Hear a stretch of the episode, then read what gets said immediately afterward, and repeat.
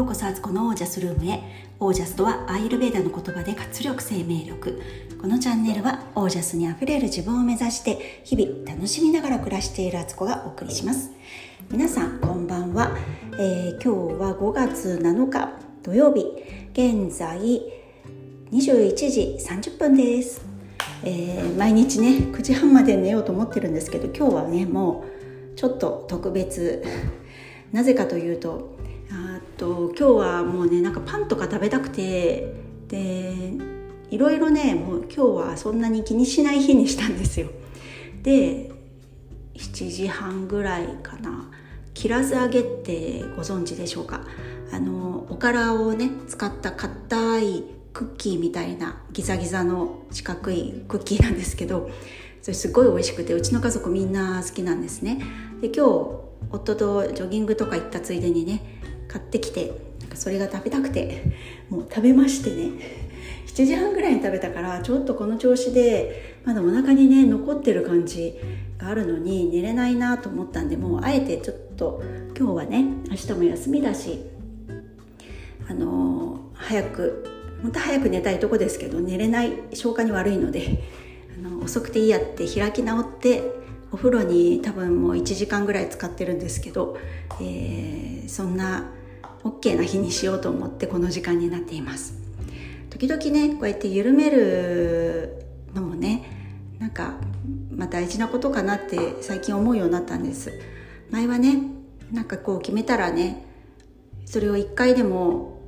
やらなかったりすると結構がっかりきたりとかあなんでできないんだろうと自己嫌悪になったりあのもういいやと思って投げ出したりとかねそういうことがそういう考え方がね若い頃は本当に強かったんですけどあのいいじゃないってこういう日もあってでまた元に戻す。昨日はそうでも今日はまた普通に粛々とやるとかね。なんかその一回脱線したことを知ってるから脱線した時ってこういう状況になるんだとかこういう気持ちになるんだとかなんかそういうのをねだけどこう楽しみもあるみたいな。分かった上でやっと真ん中が見えてくると私は思うんですよね。中庸が見えてくるっていうね。極端に生きるとそれをただひたすらやってる時はいいんですけど、えー、そこからちょっとでも踏み外したりとかそこその理想通りにいかなかった時にねやっぱその落差ってすごくて逆にねバネが触れちゃうんですよね。反対側に飛んでちゃうから。なんかねあの中庸ってマクロビオティックでもねよく言いますよね。中庸に生きなさいっていうね。本当そんなこと大事かもしれないなと思ってね。あの今日はねちょっとそういうゆっくりデーにします。はい。えー、っとですね。家計簿報告ですね。昨日ね言うの忘れてましたけど昨日はね0円だったんですよね。えー、っと4月5月。そうそう昨日ゼロだったんです。で今日はですねえー、っと今日は、えー、食品食費。えー、っと何買ったんだ？あいちごスイカ。ちっちゃいスイカね。あの間引きスイカみたいなね。ちっちゃいスイカと。あとみかん系のねオレンジ系のもの2種類をとトマトをね箱買いしたんですよ。なんかね段ボールの箱にねそこ安いあの八百屋さんというか町の八百屋さん昔からあるような。でねあのよくいちごをね段ボールで買ってたんですけど私。今日行ったらね、まあ、その段ボールのいちごもあったんですけど最後の1個が目の前で売れてしまったんであのそしたらねトマトの何個入ってんだあれ。後でインスタにもねそのうち載せるんで見てもらったらと思うんですけど結構入ってましたよね。何個 ?20 個ぐらい？入ってかな。790いくらとかってめっちゃ安くてなんかねこうねトマトの甘みがもう本当によくわかるようになってもうおやつ代わりというかね果物だなと思ってるんですよ私の中ではトマトはね。ちょっとそんな箱買いしてそのお店では2324円使いました。であと,、えーと、さっき言った切らず揚げがね4袋で1080円。そして夫とジョギング行った帰りにねパン屋さんに寄ってあのバゲットとかあの塩バターパンみたいの買ったりして1544円。あと私今日歯医者でしたので歯医者が2370円ですね。いやあの前歯がね3日前にねちょっと欠けちゃったんですよ。もともとそこってねこう詰めてるところがあって、えー、デーツを食べてる時にデーツのヘタの部分がちょっと残っててそれをカチッて歯でガチッて噛んだら歯の間にそのデーツのヘタが入り込んで そしたらポロって取れてしまってあの実はターザニアとかこの間ね行ってる時とかもねあの歯がちょっと前歯かけおばさんだったんですけど今はもうありがたいことにマスクしてるから誰も気づきやしないみたいなね。それにまあそんなにパッと見あんまり分かんないぐらいのかけ具合だったからねよかったんですけどそのかけを直したらねぱり2,000円超えてきますよね。なんかね不思議でならないんですけど前も言いましたけど医療費って行って施術してもら施術って言わないか診療してもらって処置してもらったりとかした後でしか金額って分からなくて、まあ、おおよそねあの、まあ、行きつけの歯医者とかだったら大体今日はクリーニングだけだったら、まあ、1,000円以下とかかなって予想ついたりとか。今日は前歯直すからなと思って3,000円ぐらい予算を見ていったら2,300いくらだったんですけどこういうのってもうちょっとそのあの明確な数字はもちろんその現場現場でね判断しなきゃいけないその時になってみないとわからないっていうあの治療しないと分かんないっていうのはあると思うんですけど大体の数字を教えてもらわないとなんかお金って本当にねいくら持ってっていいのかで分かんなくないですか？もうあの健康保険があるから、ね、3割負担でいいけれどもなんかね本当に不思議でしょうがないんですよ私。物買う時に値段知らないで買いますかっていう感じなんですよね。その買うことオーダーしますかっていう。でねオーダーしてみたものがものすごい高くてねいりませんって言ってももうやっちゃったからダメですよみたいなことに返品できない状態じゃないですか。歯とかだったらね。直してもらった後にこれ高いから外してくださいなんて。そしたらまたその処置代いただきますみたいなね。ことになりかねないから。なんかねもうちょっと明朗会計になってほしいなっていつも思うところです。で基本的にはねあの現金での支払いだから最近全然現金私も持ち歩いてないので、あの本当にねその辺がちょっとお願いしますよみたいなあのなんかキャッシュレスがこういうとこでももっと進んだらいいのになってまあカードだとねお店側の方の負担がある手数料の負担があるっていうのもあるっていうのも分かるんですけどもうちょっと進化したらいいのになっていうのはすごく思うところです。はいでえーと、今日はね何の話をしようかというとあの最近ねこうやって家計簿をつけるようになってちょこちょこちょこちょこねあの今までのね支払ったものとか調べたりとかして無駄な本当に無駄なことに使ってないかなっていうことに意識が向くようになったんですよ。であそうそうそう昨日ね話したあの以前使ってたホームページのねにログインできなくなった問題なんですけど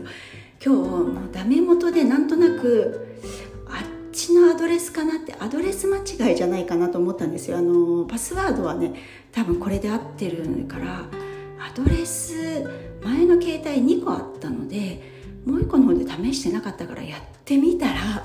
入れたんですよこれが。うわっでもねすんごい喜んでました。あのなんとなく指が覚えていたというかこういうのも慣れですよね。昔ねあのこんな携帯がない時代指でね誰かの自分の家の電話番号とか友達仲いい子よくかける子の電話番号って指で覚えてませんでした。なんかその感覚でなんとなくこの自然な流れでもうちょっと頭をまっさらにしていろいろしのごの考えずに指任せでやったら合ってたっていうね。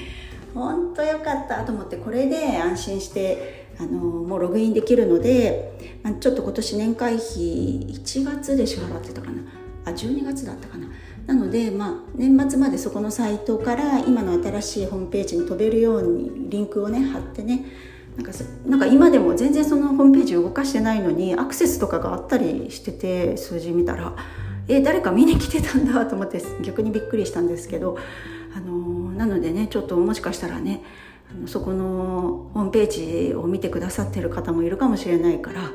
新しい方をねあのに行けるようにリンクを貼って今年の10月ぐらいにはそこをもうあの閉じてしまおうかなと思っています。いやー本当によかった。っていうことで、えっと、ちょっと本題に戻るとそうやってねいろんなとこ無駄なお金をねこうチェックするようになってあのー、本当に自分が何にお金をどう使っているかってこんなに無頓着だったんだって驚愕してるんですよ。なんかうすうすもちろん分かってましたけど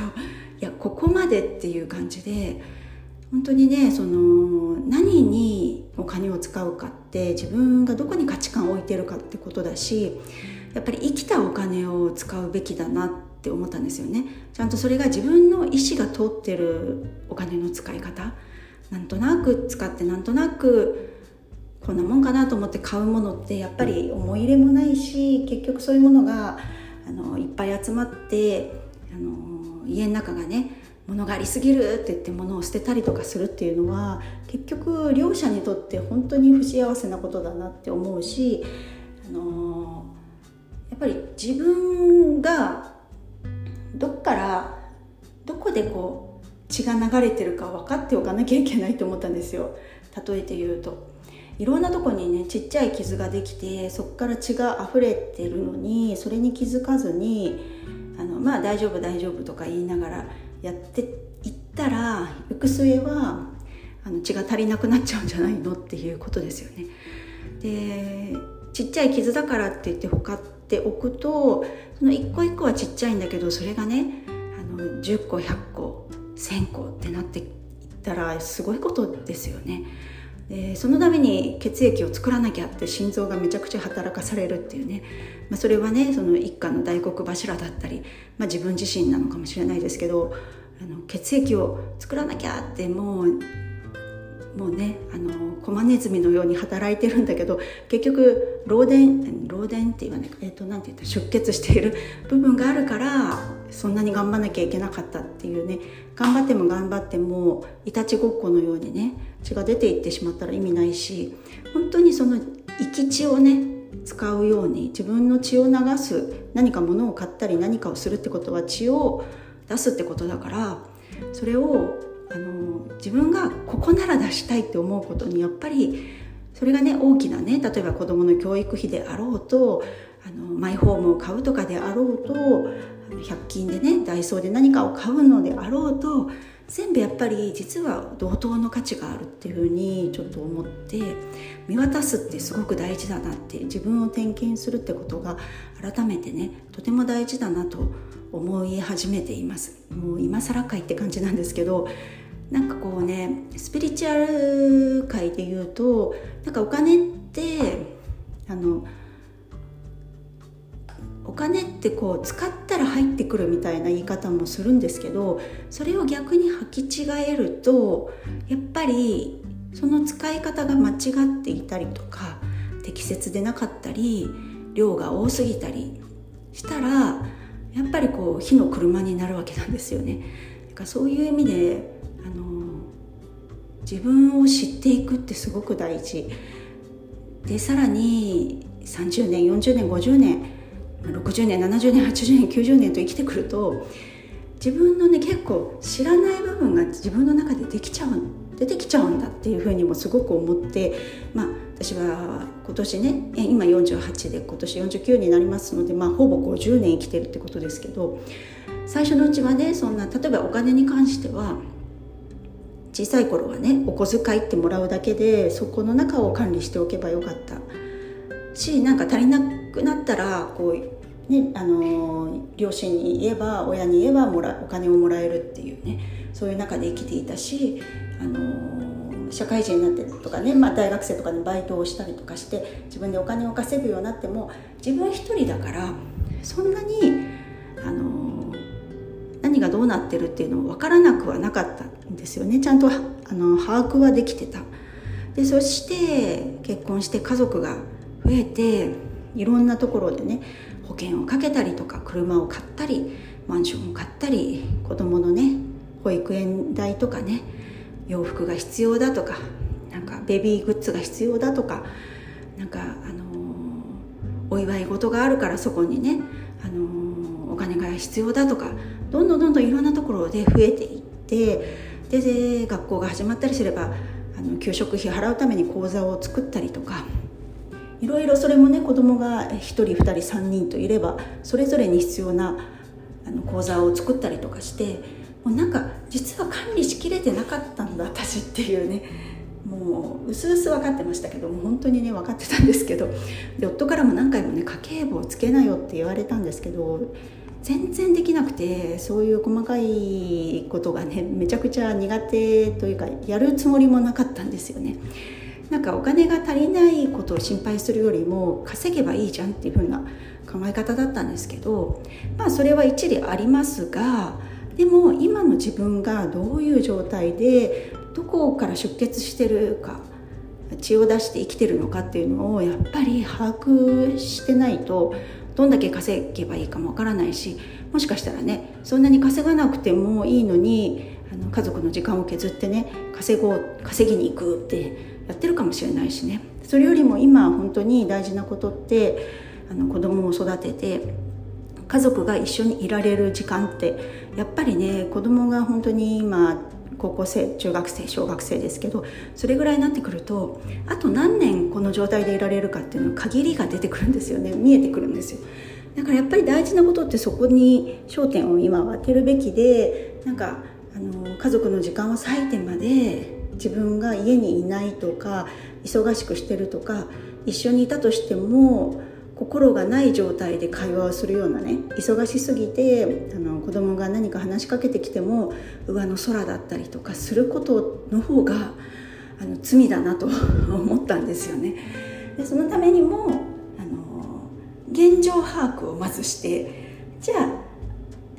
今の状態で足りてるのかそれとも今は大丈夫だけど数年後にはもっとここでお金がかかってくることになるから、えー、貯蓄とか投資が必要だねってなるのかそれかもっと稼ぐことが必要だねってなるのかっていうのはやっぱり現状が見えて見えてからの話なんですよね。なんか何でもかんでもね今投資とかすごく流行ってるからあのなんかしなきゃいけないような気がするみたいな気持ちでねこう煽られてやるんではなくて必要だからやるとかこれだけ余裕があるからそこをじゃあただ銀行に預けておくよりも投資をしてみようかとかねなんかそういう話で持っていく方がすごくなんか健康的だなと思ったんですよね。なのであの、まあ、お金に関してはそういう感じだったんですけどそれ以外のことでも結構自分が自分のことなのに自分のことが実は分かってないってことって本当に40年50年生きてくるとだんだんだんだん出てくるのでそれがねあの本当にもっとあの70とか80とかなった時ってもうなんか今更自分を掘り起こそうって思わなくなっちゃうんじゃないかなとも思ってそれが膨大に多分ありすぎてね。で今更っていうでももしかしたらいつ死ぬかも分かんないしみたいなそういうちょっとこうもう先が見えすぎてもうそういう元気もなくなっちゃうような気がするのでなんかそれができるのが結構このねまだ元気で現役で働いてる時期とかこれからどうしようって一段落あの子育てをしたとか、ね、なんかそういう自分の自分なりの仕事をしてきたっていうところで一旦自分を棚卸しをするというかじゃあこっからどういうふうにまた生きていきたいのかっていうのを見つめ直すっていうことはすごく必要な気がしているんですよね。なのでま、お金に始まりましたけど今私自分自身でいろんなデータをね自分の日々のデータを取っていて、まあ、作ったご飯ね家族のために作ったご飯を朝昼晩とあの記入していて記録していてでどういうペースでどういう料理を作るとあのみんなも自分も幸せなのかなっていうこととかあの自分の健康管理もね体重とか体脂肪とかもね書き出してで毎日何時間ぐらい寝ているのかっていうこととかね何歩歩いたとかそういうこともチェックしたりとかあと毎日のルーティンですよね。ルーティンを朝ルーティン夜ルーティンをどういうふうにしたら一番回しやすいのかっていうことを書いたりとかね。いろいろちょっとやっててすごく面白いんですよね。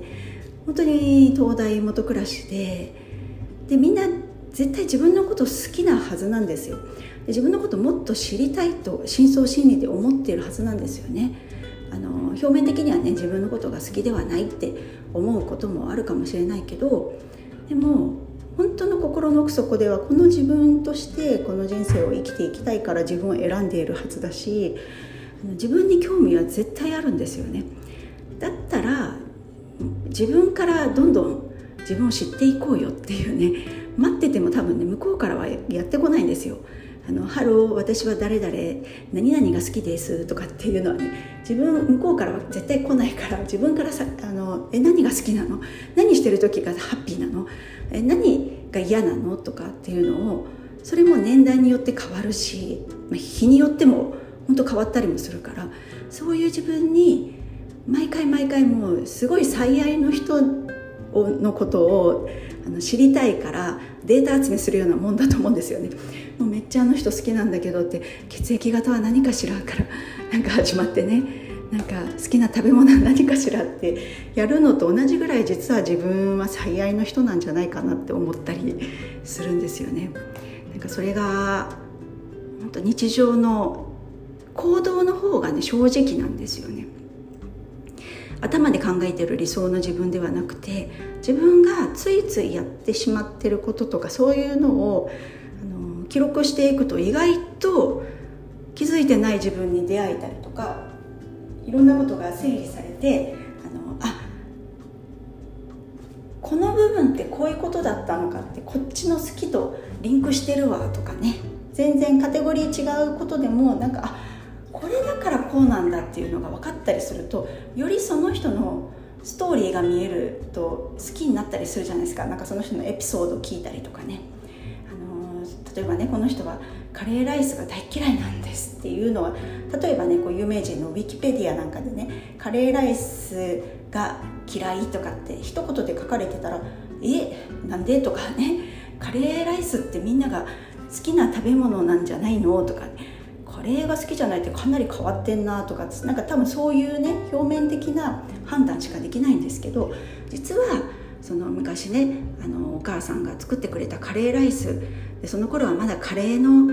なんかお母さんはねカレーのルーを使わずになんか健康的にって言って自分で小麦粉をね練って作ってくれてたんだけどそれがねなんか普段食べてもあんまり美味しいって思えなくてであのどっかね友達の家のとか遊びに行ったらなんかバーモントカレーとかそういうねあの何カレールーを使ってねなんか作ってくれたカレーがなんかすごく美味しくてであなんかうちのカレーって美味しくないんだっていうことにやっぱり気が付いてしまってでえっとなんかそんなねそんななんか健康がどうのこうの言ってるお母さんのカレーなんか食べたくないってある日ねお母さんとなんか喧嘩をしてだけどお母さんはそのね市販のルーじゃなくて手作りのルーが美味しいから体にいいからって作ってくれてたっていうことが理解できずにあのなんかそんなことを言ってしまってその日からぱったりとうちの母はカレーを作らなくなったんですみたいなね。だけど今となってはあの小麦粉たっぷり入ったあのちょっとゴテゴテしたいかにも手作り風のカレーをもう亡き母死んでしまって何十年ですけどなんかそのカレーをね今思い出すとそのカレーがね本当は好きだったんだっていうことを思い出すんですよねって。だから普通に作られるルーで作るカレーは嫌いなんですとかって言うかもしれないじゃないですか。ちょっともうすごい話がね自分で 今ねめっちゃそあの速攻で作ったのでねもう全然尻滅裂いい例えじゃなかったんです。例えばなんかそういうなんかその人のバックグラウンドとかエピソードとか聞くとより興味持つしあそうなんだっていう理解が深まるっていうことあるじゃないですか。それなんですよね。だから自分のことを表面だけで判断せずにえなんでこれが苦手なんだろう？なんでいつもこうこの場面になると嫌な気持ちになってるんだろうとかっていうのを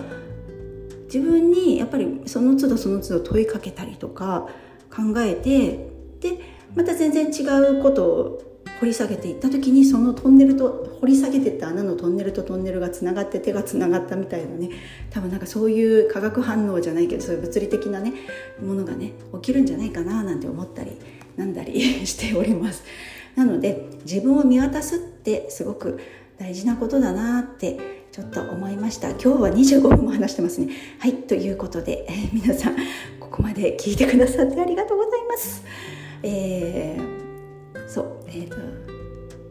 それでは皆さんの暮らしは自ら光り輝いてオージャスにあふれたものが明日も続きます。オージャス最愛の人それはあなた自身です。